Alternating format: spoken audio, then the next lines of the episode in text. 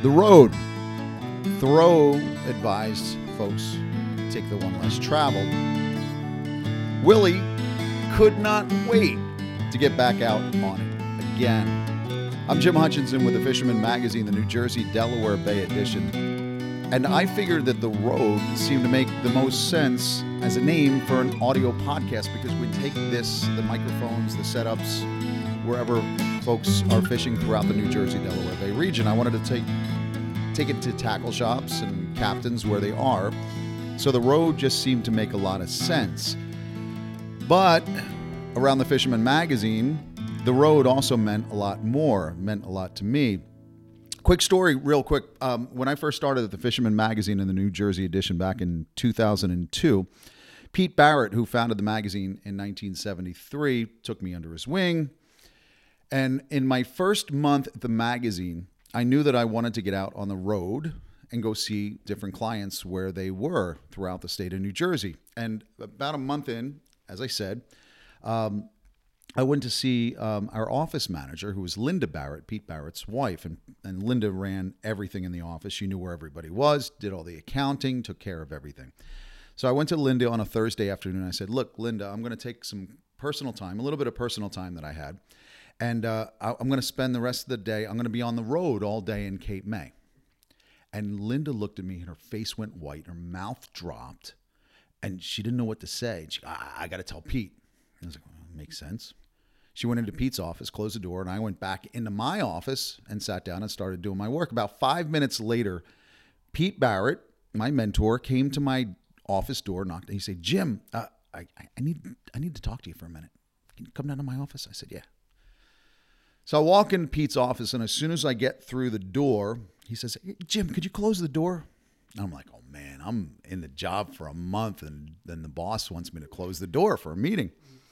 He goes, uh, you know, you've only been around the office here. You've been at the Fisherman Magazine for a little bit of time. You know, you really think you should, you know, take the day off to go fishing? And I was like, I looked at him. I didn't know what he was thinking. And I said, Pete, I don't know what you're talking about. He said, Well, you're taking the day off on Friday to go fishing. I said, No, I'm not. He goes, Well, I, you, you said something to Linda. What'd you say to Linda? And I said, Well, I, I, I told Linda. Actually, I thought back and I said, I, I told Linda um, that I was going to be, uh, well, I want to go see clients in Cape May. I want to go see all our tackle shops. They're brand new people to me. I, I don't know them. So I told her I was going to be on the road. And Pete starts laughing. And he looks at me and goes, Oh my God. He goes, Around these parts, we don't say we're going to be on the road because it means something different. And the reason it means something different is because this this podcast being on the road, the road, you're on the road. It took on a different meaning because of the guy that's sitting in front of me. If I was going to do an audio podcast, the only way I would do it was with a good friend, another mentor of mine, Nick Honachefsky. You ruined the word, the the phrase, the road. What did you do when when when when you say I'm gonna be on the road on Friday? What does the road mean? Dude, I've been sitting here holding my laughter for your whole brand new intro. For your whole intro for your brand new podcast. I've been holding my laughter and just hearing that story. Just on the road, right? What is it? The road, on the road. And like you mentioned, we ruined it for you, Hutch, and I apologize for that, you know. But um, that was back when, you know, Dave DeGennaro, Austin Pirelli, Mike Brullo, and I uh, in the Fisherman 1998 to like 2002 era. Um, you know, we'd say, you know, we're going to go out, we're going to go see clients, right? And we're going to go on the road. But it was this really subversive allegory, which meant when you're going on the road, me, Dave, Mike, or Austin would all look at each other. We knew dang well that we're meeting at the dock in Point Pleasant. We're jumping on the gambler, we're jumping on the fishmonger, and we're going fishing. On the road meant we're going fishing. And that was the whole thing. Is, uh, it was this this this sleight of hand kind of tactic saying that we were going to be selling advertising, but we were on the road. So, So- we're, you're, you're going to be on the road on the Route 35 corridor. Right, that Route meant you were- 36 corridor. Oh, yeah, right, right. yeah. Route, Route 35 corridor meant you were surf fishing. Route 36 corridor meant you were on the Raritan Bay catching Yeah, exactly, exactly, exactly. Yeah, we had our little uh, our little keys in there, you know, so we knew where we were going to be. If we're working the Barrier Island, that means we're surf fishing. You know, we're going to go down to uh, you know Brigantine or something like that. You know, just got to check on North guys. Carolina, maybe. Right. Oh man, we'll get into that in another podcast. That's for sure. That was a true on the road story. So, so years later, when I, I bought a little center console um, uh, about five years ago, and I, I should say that Nick and I are officially on the road right now. It's 2023. It's February, and Nick and I are sitting in a hotel room in Oaks, PA, because we're working at the Philadelphia Fishing Show. Yep.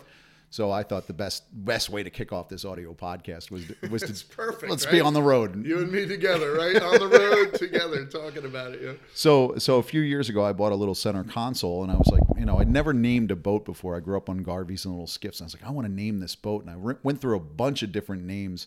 I was like, the Road. I was like, Nick Honachefsky taught me about the Nick and Dave DeGennaro and Austin Pirelli. I was like, I want to be officially out of the office on Friday. I want to be on the road. And I had a guy in Egg Harbor Township, signs by Mo, and I had the road, but I sent him the fisherman logo. That's what I, I was just gonna say. When you put that when I jumped on Hutch's boat right for the first time, and he was like, "Come on, we're going on the road," and I thought it was kind of funny. I'm like, ah, "Oh, it's great." You know, you named it on the road because it's kind of like the the same tack as like I'm going to the office with the bars that name it their themselves the office. Like I'm going to the office. So like The when you say River, yeah. literally, I'm going on the road. You're on the road, and you're not lying. You know what I mean? You're going on the road.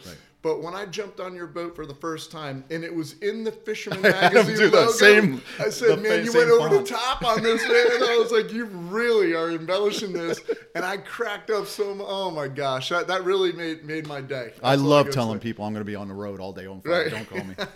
Actually, somebody will say, "Are you on the road?" And if they send me an email, if it's if it's in lower cases, I'm working. If it's in an uppercase and it's a proper, yeah, I'm, I'm Yeah, then you're selling ads or doing taking care of business. Right? When, so I first started at the Fisherman Magazine in the fall of 2002. I'm a New York City dropout. I grew up at the Jersey Shore, but I'd been working in New York City for a bunch of years, and then uh, after 9/11, I, I dropped out. And when I said Pete Barrett was my mentor, he was because he took a chance on me and said, you know, have this chance to to be a, a fishing editor, fishing writer, and 20 some odd years later, I'm there, and it's it's fantastic.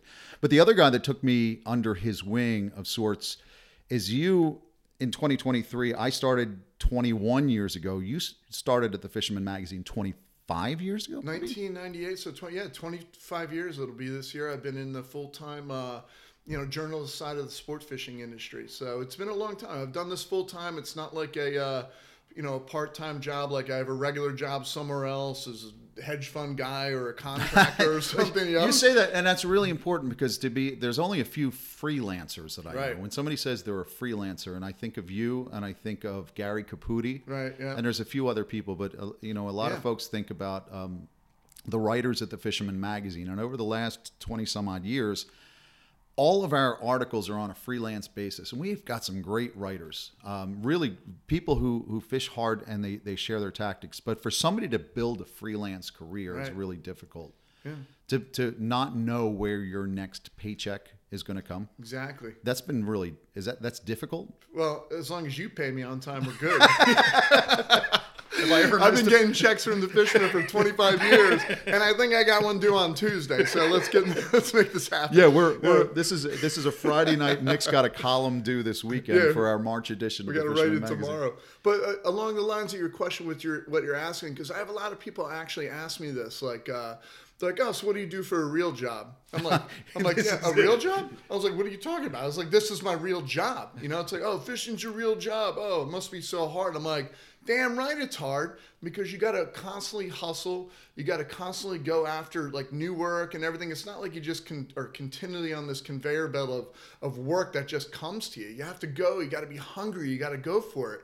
And especially in ever evolving uh, landscape, there's new people coming in, old people, and you're competing for a market space like as a freelancer that's only you know finite you know so you continually have to redevelop yourself you have to reinvent yourself you have to talk to your editors know what they want new editors are coming in every year now and everything but i've made a full-time living of uh, you know, writing for 25 years. Uh, you know, obviously, sport fishing is my main, you Sure. know, my my main treasure nut there. But uh, But you, you I've, I, I think I've picked up a magazine on an airline. Right, your, right. Your stuff has been in there, Exactly. not just fishing; it's No, travel. So, uh, you know, back in the days before 2008, like the uh, airline magazines I wrote for, I used to be a big travel. Well, not used to be. I still write for Right. a lot of travel magazines, but a lot of those avenues aren't there anymore. But the coolest thing, like you said, I'm on an American Airlines flight, or Continental. I'm reading my article, and I'm showing like the stewardesses and like the stewards, and they're like, "Oh yeah," and they're buying me free drinks. Does that like, work for you? Oh, it does work Oh, for all you. the time. They're like, "Are you kidding me?" I go, "No, no, look, look, look, check me out. Here's my picture. I'm in a,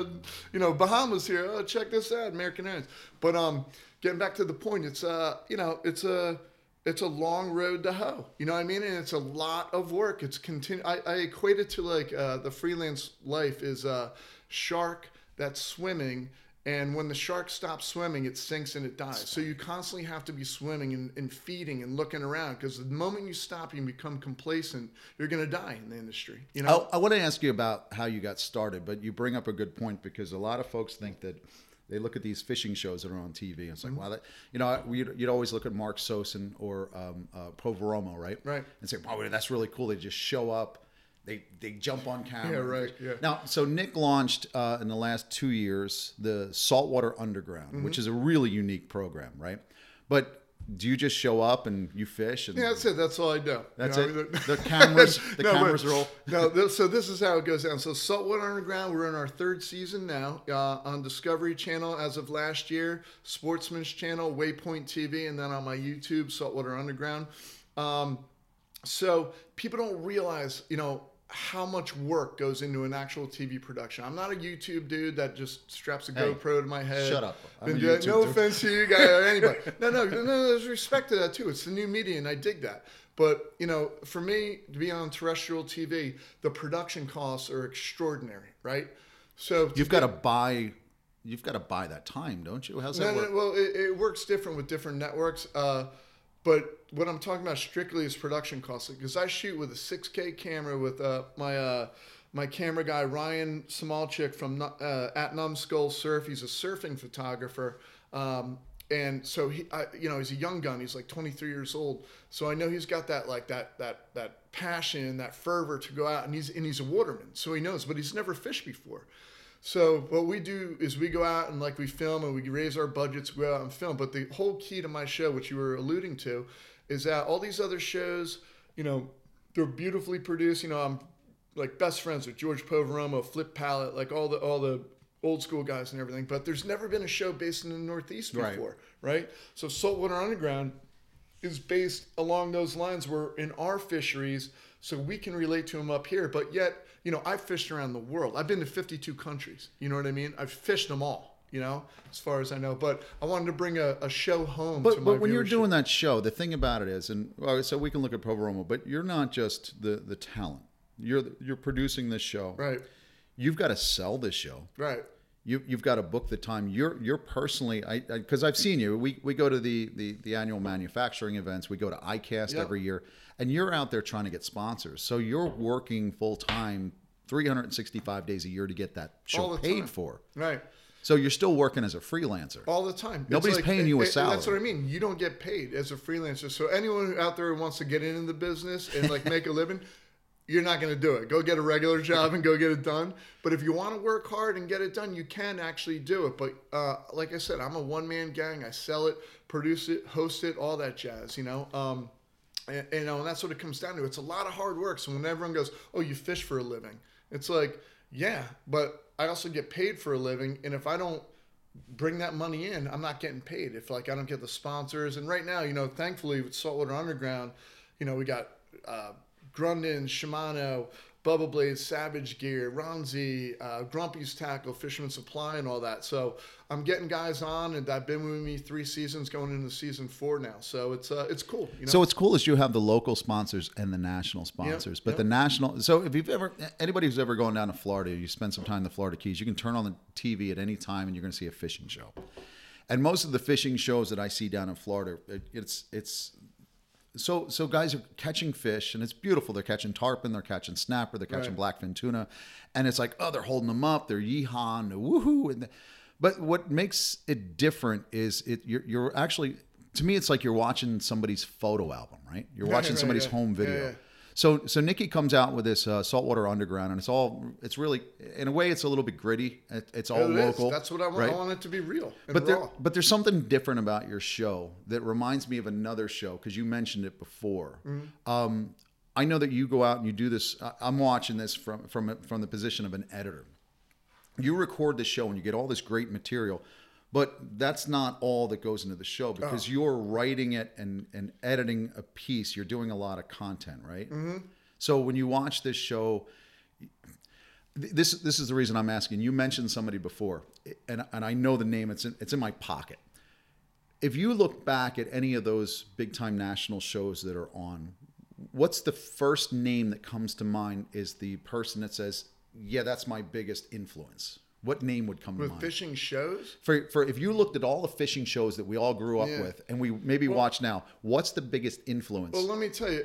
Truth be told, I don't watch TV and I don't watch fishing shows. but you watch the old ones. I'm going back But to the old ones. Back in the days, Walker's Cay Chronicles. That's the one exactly. And Flip and what all- what made Flip Pallot different though? Because I mean, you know, Flip was like a, a you know a hedge fund dude. You know what I mean? Like a like a Wall Street guy. But he realized he wanted to get out of that and like like dedicate his life towards you know the environment and conservation and and truly enjoying life. You know. And but what I loved about him is that his ethos, his mindset, and his spirit is so real. You know what I mean? And he's like, he's not talking down to you. You know what i mean right. like fishing a lot of uh, i'm not going to talk about other people's fishing shows, but like what my fishing show is, is that like I want you to be there with me. You know what I mean? I don't want to preach to you. I don't want you to try and be like me. I don't want to like think like I'm someone that's outside of your realm. I want to be real and raw with you, so you feel like you can pal up to me when you see me at the show or something like that, and grab a beer. Or Well, you're you're, you're knot, still you the same guy. We see, everybody sees you on the beach in the Jersey Shore. But if you if you know Walker's Cay Chronicles and Walker's, you yeah. know Flip Pallot, if you, if you don't know the show, you got to find it on YouTube or something. Because there's a scene in every show where Flip is sitting and typing in a typewriter on his deck, right? And that to me is the there was content with that. So mm-hmm. even with your show with Saltwater Underground, you watch it and you watch all this great stuff. There's good interviews, there's some good banter back and forth. But after the fact, where you you know what they saw they say post in post production, Nick does the editorial that you would read in any of his stuff. You know it's funny? That back. just naturally comes from me. Like, honest to God, I was a kid, like back when Walker's Cay was around. Me and my buddy Chris Lito would watch it, you know, in like high school, grade school, and a little bit in college. But I can't even remember any of the episodes now. For me, my influences are like the Bones Brigade videos from skateboarding, you know, like like that raw and like little edgy kind of like that's why I named it Saltwater Underground because it's like it's more than an, uh, than fishing. It's like an ethos, a lifestyle, you know, and like something that's like more raw and down to earth and, and and like you said, like gritty and like like.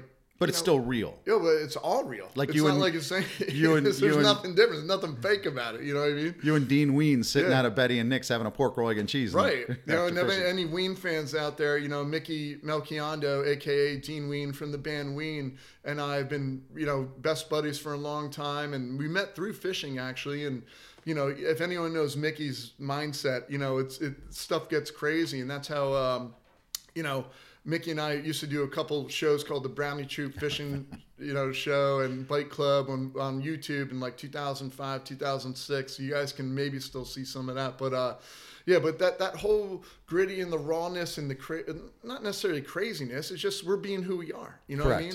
And like anyone who overacts or tries to be something you see them in person, you're like, wow, you're not you're not that person I see on YouTube like smacking someone in the face with a bunker. You're like, you don't you don't seem like you're that person. it's like So the so the guy I'm going to see at the Philadelphia Fishing Show this weekend, at any particular weekend, because you're doing all the shows. Yeah, so yeah, that's yep. this, and I can tell you that's the same person. yeah, you know, or my stand-in. You know what I mean? you have a stand-in. Uh. You, you mentioned growing up. You grew up um, in the Clinton area. Yeah, in Right? Hunterdon County, Clinton, New Jersey. Uh, my family was uh, been there since the 1920s. You know, farmers and hunters and fishermen. That's how It's I in the DNA. fishing. Oh yeah, absolutely. Your There's no father, about father was really involved. Yeah, father and your your brother, right? Yeah. Too very involved in it. the- yeah, right? hunter, fisherman. My father and my mother signed me out of school um, when I was like, I don't know, five, six years old, and he'd take us down to Island Beach State Park, and we'd go fish you know, get the striped bass run in November and December, and you know, my brother's like a historian now for museums that are local in like Hunterdon County and all that. So yes, hunting and fishing through my entire life. So But a lot of history too in the Department of Environmental Protection, the Division of Fish and Wildlife, and like Conservation. My, like, like my, you know, my father uh, worked for the DEP, Department of Environmental Protection, for 30 years. He was the the man who cleaned up single-handedly. He instituted the program for Operation Clean Shores along the Jersey coast in the area in the 80s from 1984 to 1988. He did that program. So that's why when you go on the Jersey Shore in the 80s, there used to be syringes and all these like medical waste. He cleaned all that up, and uh, you know, my uncle's been a game warden, Greg Honachefsky, legend down in South Jersey. You know. that's why that's why Nick doesn't get busted. you would think, right? I abide by the law. Um, um, Mickey earlier, we bumped into each other um, in the fall of 2022 at the Pocket at Manasquan on the one day that it just blew up, and it seems like Manasquan blows up one day a year. You and Mickey met No. up, or me and you? I met up with you, and you and Mickey were on that. Oh, nice, nice, yeah, yeah. I mean, everybody. There's Yeah. so many people on that bike. oh, Mickey you're talking Cicero. about Sea Girt, not Manasquan. No, we were in Manasquan back in November. We were right on the border. Sea-Watch Beach is where you're talking about. So yeah, I guess it was on the border there. It yeah, was on the border. Yeah, yeah. Jenny from Grumpy's, Nikki Yeah. Cicero, everybody no. was there. It no, was we like call yeah we call that Sea-Watch Beach there. But you're you- right, it is Manasquan, but it is Sea-Watch we call that. Yeah. you spent a lot of time on the beach from Sandy Hook down through Sea Bright, and we're not going to give any locations, but um, the, I think I just did. but that bite's not there right now, so don't worry about it. the fall the fall run of 2022 and if you're in, in atlantic county cape may county southern ocean county uh, you're like this you guys are ridiculous but um, the especially monmouth county what what was your experience from the striper bite of fall of 2022 Oh my gosh, man! And I continually have this conversation everywhere I go since uh, you know the end of December, early January. Is that um, the only thing that I can equate it to with the bass run this year in the surf specifically? Obviously, the boat. I'm not talking about bow fishing. I'm talking about so bow fishing was it's like Yeah. crazy, but for the surf. It was just the only other year I can remember was 1998. If anyone out there is even old enough that's listening to this podcast or has fished in 1998, but that run was absolutely epic. And not only it was it with bass, it was with bluefish and weak fish and six, seven pound weak fish getting chased up by 14, 15 pound but the blues. striper run itself No, it was like that in 1998 in the surf, and it was sustained, and that's what made this run incredible.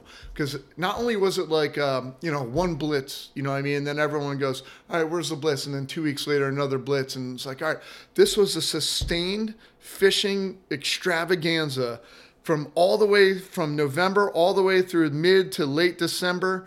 Um, every single day. And if you missed it one day and you only picked at them the next day, the next day it would blow up again. And it was peanut bunker again splash. Right. It was rainfish. And then people that weren't even fishing the third week of December, it was sand eels and all that. And all this started, strangely enough, was during my Barrier Island Beach Brawl tournament, which I host Sure. every Columbus Day weekend. yeah But that weekend right there, that was october 8th October 7th, 8th. Yeah. This year, the monster, monster bass came in in October, October 7th, 8th. And they were all 35 to 50 pound bass. Right. We released 53 bass in my tournament in a day from that from that actual day. And I don't know if that sparked this run to actually start happening. So but, tell me if I'm yeah.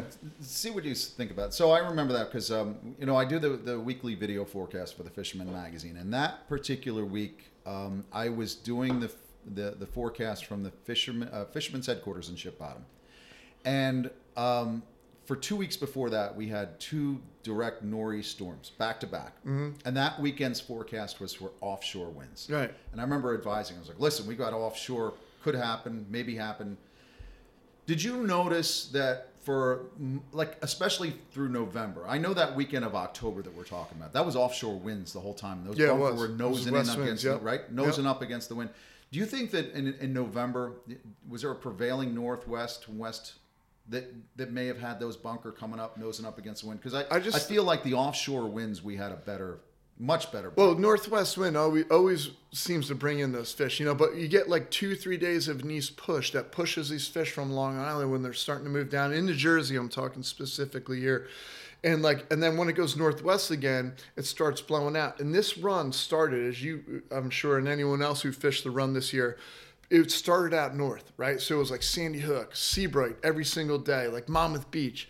And it was started getting bananas. I mean and we're talking not just like small fish. It was like 25 30 pound fish legitimate 30 pounders not like you know like the 30 pounders that people say are 15 pounds you know? But um like monster fish like that. But the cool thing is, is those fish were sticking around the bait piles, and then they'd start moving down south progressively. But a lot of times they just stay in that little area for like a day, two days. But the next day, if you're like, oh, I'm in Sea Bright, and you talk to your guys, you're like, all right, we didn't catch anything here today. That means you know that they moved down like two, three towns, right? So then that's the day that you and I and uh, Mickey got them down in, uh, you know, Manasquan, Sea Girt area and all that. And then they stayed there for a three day like mad dog blitz that was just it, it, blew my mind seeing what was happening there. You know what I mean? With all the bass blowing up on bunker schools. I haven't I mean it was total mayhem. Total mayhem. Let me ask you a question. Sure. Serious question. And this is one of my favorite questions is um is what's in your plug bag? You know, it's in my car right now. yeah, is your plug bag? Well, it is because I got a straight bass and bluefish seminar tomorrow. But but I did put everything. I left the plug bag as it was when I left the beach in December, right? I should have had you bring this in. Yeah, if we had it on video, you'd love it, man. What is the what's the the one plug that you never travel without? Is Black that... bomber, black really? or blurple bomber, and I'll tell you because I fish a lot at night, and we're talking strictly bass fishing here for everyone. Uh, you know, stripers in the surf.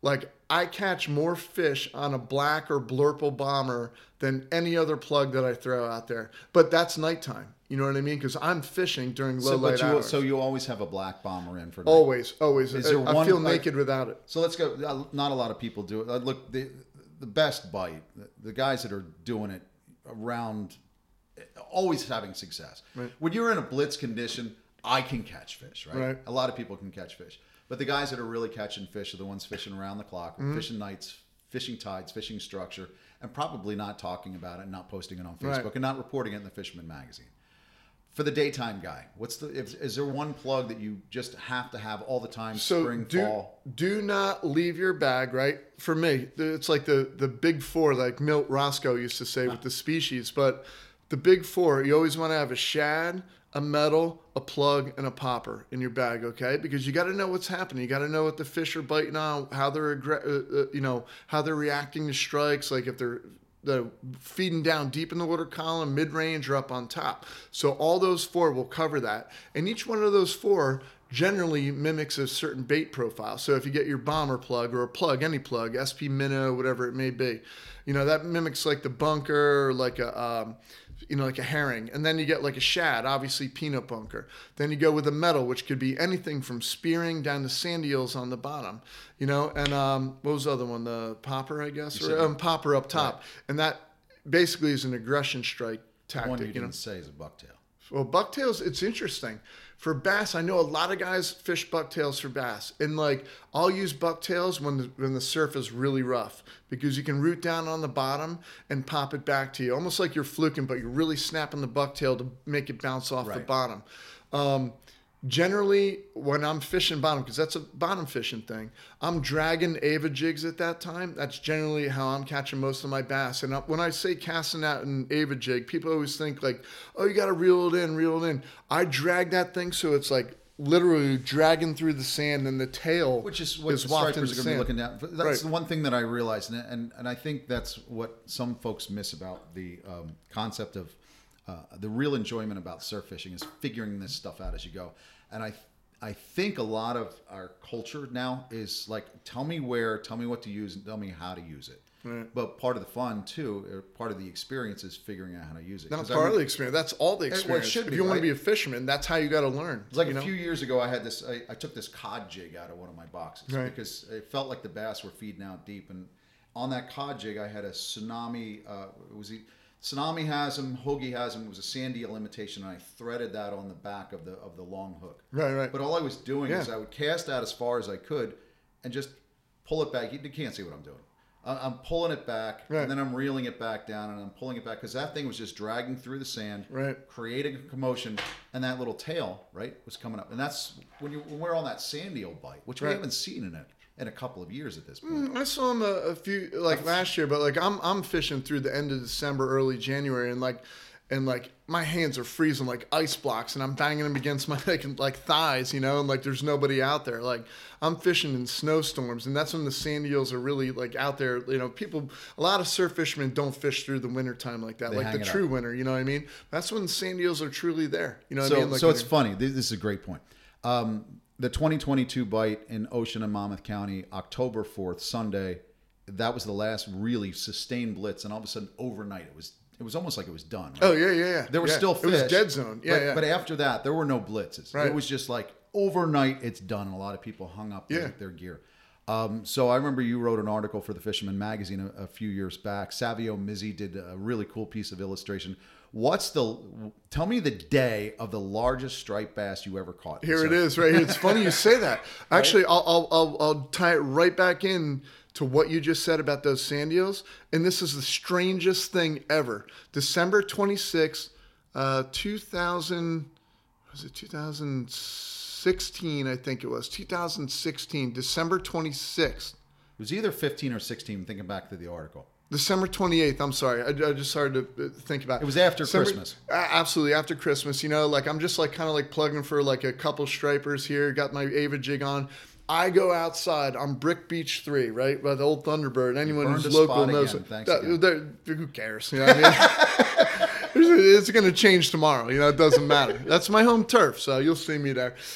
I saw all these gannets diving, right? And I see like the monster gannets diving, boom, and I see like just huge whitewater splashes just erupting outside the outer barn. I'm like, I can't reach them with my plug. I wanted, but it's like 200 yards out. So I put on, I had a 12 foot rod, put on an Ava 47 jig, right? The heaviest thing I had in my in my thing, but I wasn't fishing with that Ava 47 jig. I put a tsunami sand eel on the teaser, right?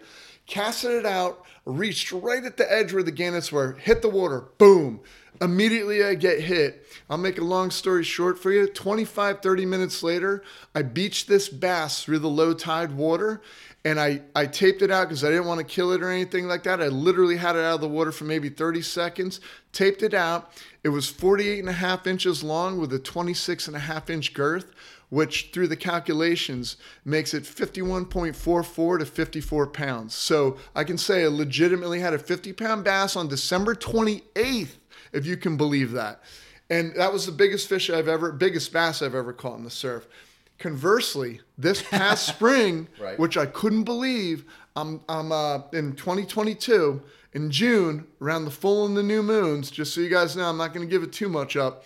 I was casting black bombers out, and I was ca- tying into these fish with a nine foot rod, my usual rod, and I was under gun. It was like they were just spooling me. I thought I was hooking in the sharks. They were just like slapping and spooling me and everything. I was like, I couldn't believe this. So I brought a bigger rod out the next night, casting around hook into the fish. I land it, and once again, a 50 inch fish with like a, a I think it was like a 24, 25 inch girth. And I landed like two or three that day, and I have the pictures. And actually, I think in the one upcoming article I have coming up for you. But so there's big fish out there at nighttime during the day. And also, I want to tell this to your, your listeners because it's 2022. It's the first time you're hearing it here, here. That night, okay, in June last year, 2022, I also had three weak fish, okay, weak fish that hit that black bomber at night, each one 34, 35, 36 inches. True tide runner 10 pound weak fish at night in 2022. And mark my words right now as I'm looking at this microphone, watch the big tide runners come in and start really coming in again this year because once the first wave came through last year, I think we're going to see something happen this year. It's funny that you, you say that because um, today at the show, we're this is uh, Friday, um, February seventeenth, twenty twenty three, and I talked to the captain of the Duchess out of Fortescue today. Right. And he said he caught a, a bunch of weak fish this season, and Yeah. they weren't making directed trips because it's a one fish bag limit. Right. But on all their other trips, he Yeah, said all were- released. All my fish are released too. I just want to preface that. You know, yeah. Um, so I don't know. I, I would like to see. I, I, I have a feeling personally that there are more weak fish than, around than we think. Nobody's targeting them because of the mindset of the one fish bag limit, even though if we're catching and releasing fish. You you mentioned fishing um, in the Northeast in uh, around Christmas. Um, you spent a few years working for uh, Saltwater Sportsman down in Florida. Sure. You enjoyed that? Yeah, I loved it, man. Uh, it was tough being away from home because every time I was reading reports of everyone catching bass in November, I'm, obviously I wanted to be here. But uh, yeah, when I was managing editor down at Saltwater Sportsman for two years, uh, you know, I learned, you know, not learned, but just went out to Canaveral, went to fish all the time. But I did enjoy it. I just, you know, you get homesick. You know what I mean? Well, it gets back to something you were you you have built a career on being a, a freelancer. right. So there was a period of time where, it- like when you started the Fishman, I think when you got out of Villan, you went to Villanova uh, College. Right. Uh, you came out of Villanova, Fisherman Magazine, first full time job. Right. Well, first uh, fishing industry job. I, I was, believe it or not, I worked as an accountant's assistant. And, No, you yeah, did yeah. not. And yeah, you know how that worked out. You know what I mean? That's exactly how it worked out. You know? I was like, let me get the f out of here real quick, real quick. And then I went to manage real life bait and tackle because my friend's dad owned it, and I was like, four hours. yeah, and I was working like you know five to five shifts, five in the morning to five at night, five Right. at night, five in the morning, and I'm like, f this. I'm like, I got a Villanova degree. I'm working at a tackle shop. I was like, whatever. So I walked into Fisherman Magazine after a 20 or a it was like a 19 hour shift. I'm like, whatever I can do here, Pete. I was like, I just want to work at a all, Magazine Pete, as a writer. that's all Pete Barrett wanted to hear. He Whatever goes- it takes. He goes, give me three months, you have a job. He goes, if you want to work the boat shows, you can do it. But yeah, Pete gave me my uh, my start in the fishing industry, which I really love. And the Fisherman magazine, I wouldn't I wouldn't have built my career whatsoever if it wasn't for the Fisherman magazine and Pete Barrett taking me under my wing to give me my first job. Have faith on this little crazy surf rat that was living on the you know on the beach and like having a great day, like fishing around the clock, you know. But uh, yeah, I'm thankful for for everything with the Fisherman mag and the way that I've. Uh, you know, expanded my career and worked around with all the different titles and write for all the magazines and now have the TV show and all that. So Question. That's a, that's a, that brings up a good point. Is um, somebody young person, college, high school. What would you recommend as far as getting into the recreational fishing industry? Well, it depends where you want to do. Writer, fisherman, or what are you going to do? You know what I mean? Well, there you are. I mean, uh, how about getting into the media end? Well, media end, uh, the greatest thing that we didn't have growing up, which everyone has now, is that you can make you can be your own media brand. You know what I mean? So all the kids All that are out there, needs is a microphone like this. right, or Look even not even less. You know what I mean? so you can see like all the YouTubers out there getting it done. Anyone who wants to like kind of build their brand, say you're like 9, 10, 11, 12, 18, whatever old you are, you want to start like um, you know building yourself up. Just kind of film yourself. But let me let, let me make an important point about this too. Is that uh, you know all the new people in the new media like that are it's all it's fishing is not about me me me okay? It's not about like the arrogance of being like oh all the you know the focus is on me. And it sounds strange because like yeah i have a tv show and you know i'm on camera. But the point is is like it's about teaching and opening up doors for people so they can find that passion. And however you can connect them with that passion make that your focus. If you're being a young guy with a youtube tell other people how they catch fish. Don't be like oh look what i got. Oh look at me do this. Like show other people what to do. Bring someone in. Bring a friend. Show your girlfriend. Show your mom your dad your brother your sister what to do you know? So if you are getting in the media you know as a, as a young kid just make that happen you know? But make the focus on how fishing you know changes your life and how it can uh you know it can be a, a fun endeavor for everybody. Well, I think you you did that for me um, back in 2002, and along the lines, just being. Look, if you meet Nick along the beach, or you you meet him along the dock someplace, the, the guy that you that you hear is the the guy that you're going to meet. Um, you're a really great guy, and you've done that through the writing and through our personal relationship. Um, I want to save some of this stuff. I, got, I can't tell you how much. This is the first edition of The Road. I thank you for being on the road. Um, but I, I want to do this again because Yeah. you're you're helping me break virgin ground. Oh, my gosh. So when I get this all wrapped up, I want to I want to talk again because there's some there's some things that I still want to talk about with you. oh for sure I want to figure out where the saltwater underground is going. There are a bunch of stories that I. Want Oh my get out. gosh, you and me both, man. We'll uh, you and I have been through some some things together too, brother. you know, you and I as as writers and, and editors, we've seen it before. There's this um, people make mistakes where they spell striper with two p's. but you've got a story I know of, of of where it works pretty well. sure, breaking virgin ground. Yep. Yeah, exactly. uh, uh, one more question. You've been all around the world. You've caught a bunch of fish. Is there one fish that that still haunts you? What's what's the one that you want to catch next? you know, it's funny. Everyone, a lot of people always ask me that, but uh, it's not like necessarily a fish that haunts me, but there's certain fish I want to do. I want to catch a Napoleon wrasse in the Seychelles, and the one thing I've always wanted to do, and I haven't done it yet, up in Nova Scotia, right? Like you know the fjord, the fjords, whatever they call them up there. It's salt water and they freeze over. They drill through the ice, right? They drop a 50 gallon like container, like a 50 gallon drum. They wrap it with nylon line. They go down 300 feet and they ice fish for halibut. That's what I want to do because then when they get the halibut to hit the line, they hook it to an ATV, but and then they pull it up with the ATV. But I'm going to do it hand. So I want to hand line a three pound halibut through the ice in Nova Scotia. That's what I want to do. We'll be seeing that on the Saltwater Underground in the future. We've got the uh, the Philadelphia Fishing Show tomorrow. I look forward to working with you at that show, and I look forward to seeing you at some of the shows coming up in the uh, in the very near future. Um, Nick Honachefsky, Saltwater Underground field editor for the Fisherman Magazine. Thank you so much for doing this with me uh, this, this this time around. And Hutch, it's my pleasure. we're you gonna know. we're gonna do it again real soon, man. All right, brother. Thanks a ton, brother.